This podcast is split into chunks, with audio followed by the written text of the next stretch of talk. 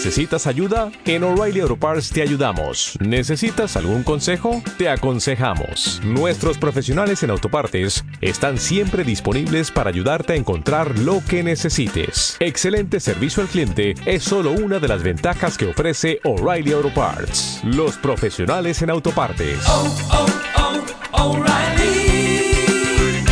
Auto Parts. ¿Qué se sabe del homicidio de esta mañana?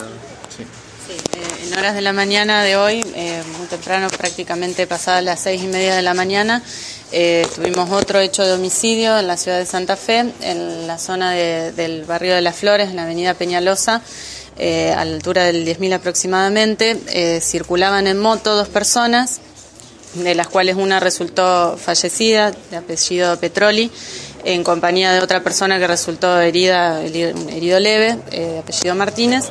Eh, fueron eh, hasta el momento, por cómo eh, hemos podido reunir escasos testimonios, pero aparentemente fueron abordados por un automóvil que previamente los embistió hizo que perdieran el control de la motocicleta y luego empezaron a, hacer, a dispararles con un arma de fuego. Producto de esos disparos, bueno, pierde la vida uno de ellos y resulta herido el otro. Eh, se encuentran detenidas estas dos personas porque a raíz de indicaciones que dieron eh, vecinos que presenciaron, personas que estaban transitando por la vía pública y, e indicaron eh, características del vehículo, como así también la patente y demás, se pudo dar con ellos a, a- a escasa distancia y bueno, se encuentran detenidas las dos personas en este momento.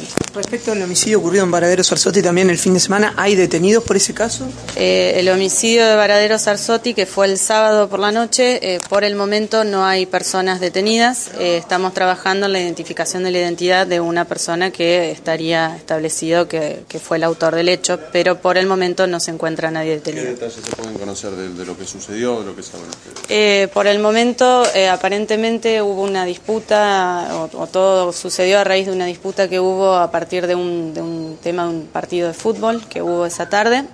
Y bueno, un conflicto, lo que llamamos eh, comúnmente interpersonal entre los dos protagonistas, que terminó bueno, con el, mediante el múltiple disparo de armas de fuego y la pérdida de la vida de, de esta persona, apellido Rodríguez.